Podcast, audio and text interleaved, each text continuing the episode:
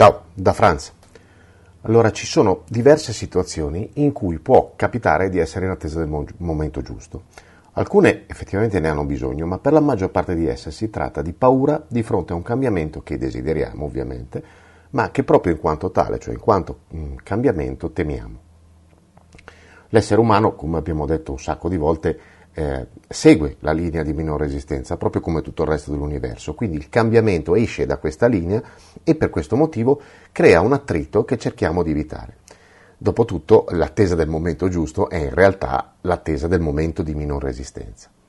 È ovvio che ci sono alcune decisioni strategiche che necessitano di un'accurata scelta del momento in cui metterle in atto, no? Una manovra finanziaria in borsa, per esempio, vendere o comprare delle azioni nel momento sbagliato può davvero significare tanto oppure attraversare la strada. Se scegliamo di farlo nel momento sbagliato, ovviamente rischiamo di trovarci dritti dritti al creatore perché magari passava un'auto. Però fatte salve, diciamo, le dovute eccezioni, quelle che possiamo dedurre dalla vita di tutti i giorni, il problema è che scegliere il momento giusto non è quasi mai possibile. Non possiamo sapere se il momento successivo sarà meglio o peggio di quello che abbiamo scelto, fino a che quest'ultimo non sarà trascorso. In poche parole, eh, diciamo che nella stragrande maggioranza dei casi sapremo se il momento era giusto, ma solo dopo che avremo fatto la nostra mossa. Questo porta a una semplice domanda, ma allora perché aspettiamo? La risposta è, come abbiamo detto prima, che stiamo in realtà tergiversando in attesa di un ipotetico momento in cui il cambiamento ci costerà di meno in termini di attrito. Insomma, i termini meno obliqui ce la stiamo facendo sotto. Quello che occorre fare in questi casi di impasse è applicare la volontà, per meglio dire focalizzarla. Non dobbiamo aspettare il momento giusto, cosa che credo tutti abbiano sperimentato tende a non arrivare mai, ma a decidere un punto di partenza nel tempo e focalizzare la nostra volontà su quel momento, ovviamente relativo a quello che vogliamo fare. La seconda cosa da fare è distaccarsi dal risultato della nostra azione, il che non è che significa fregarsene, ma semplicemente evitare di giudicare noi stessi se una volta arrivati al fatidico momento proprio non saremo riusciti a mettere in atto la nostra decisione. E però, occhio, se mettiamo in campo la possibilità di non fare quello che abbiamo deciso di fare, in realtà ci stiamo prendendo per i fondelli da soli, perché quello che abbiamo effettivamente deciso è che nel momento scelto non faremo quello che avevamo deciso. Ora, tra, due, eh, tra i due pensieri la, la, linea di confine è più sottile di un capello, però è più importante dello stretto di Hormuz, diciamo. Eh, dobbiamo decidere che faremo quella cosa in quel momento, costi quel che costi. Il fallimento non è contemplato. Diciamo che viene semplicemente considerato come un accidente dovuto a fatti esterni su cui non abbiamo controllo e per questo motivo il fallimento non deve essere neppure preso in considerazione. Questo perché con tutti i nostri progetti eh, noi dobbiamo ricordarci che già abbiamo poco controllo su noi stessi, ma quando si parla di fattori esterni il controllo diventa sostanzialmente pari a zero. Quindi dobbiamo mettere in campo il fatto che la vita se ne sbatte completamente di qualunque nostra decisione e scorre per come deve scorrere, perché non è un essere senziente con cui possiamo negoziare. Anzi, possiamo anche dire che non è neppure un'entità di qualunque genere, quella che noi chiamiamo vita è in realtà l'insieme degli eventi e dei fattori con cui entriamo in contatto.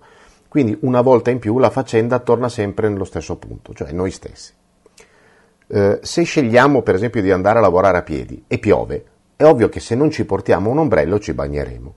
Se la nostra decisione è quella di andare appunto, so, a piedi al lavoro, il meteo rappresenta uno degli eventi con cui dobbiamo misurarci, ma su cui non abbiamo ovviamente nessun controllo.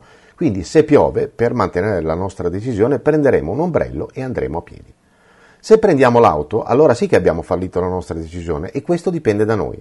Ma se arriva un'alluvione non possiamo farci nulla e a quel punto non solo non andremo al lavoro a piedi, ma presumibilmente, a meno che non siamo proprio pazzi, non ci andremo proprio.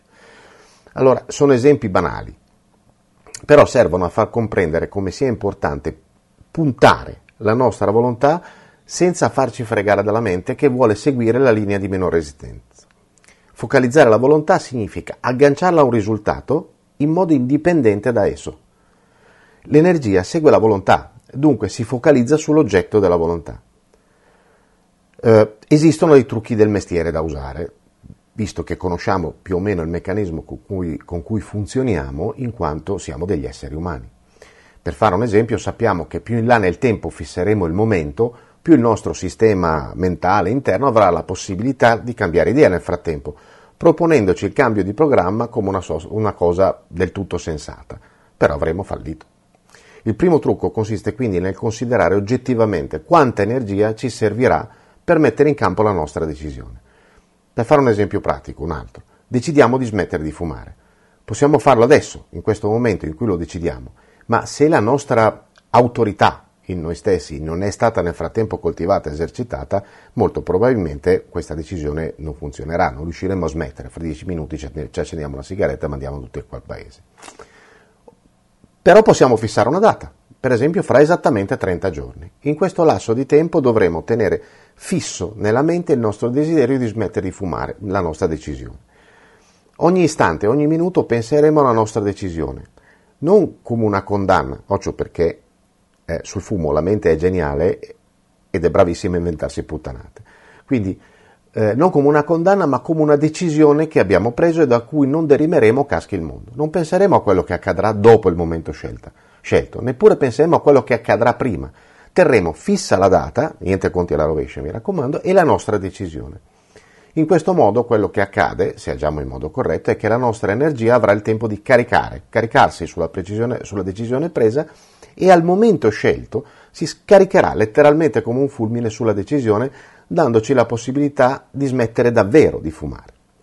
Se scegliamo un momento troppo in là nel tempo, tenderemo a dimenticare la decisione presa, oppure, molto più probabilmente, cosa che succede molto più spesso, a vedere sfumare la nostra motivazione in mille ragioni, la paura di ingrassare, il mancato piacere dopo aver bevuto il caffè, il gesto, la compagnia, eccetera, eccetera.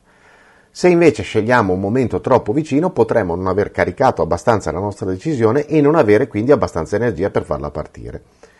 Quindi rimanderemo e in quel momento dovremo ricominciare tutto da capo. Però attenzione, questo significa pianificare correttamente il, mo- il, momento giusto, non aspettare che si presenti.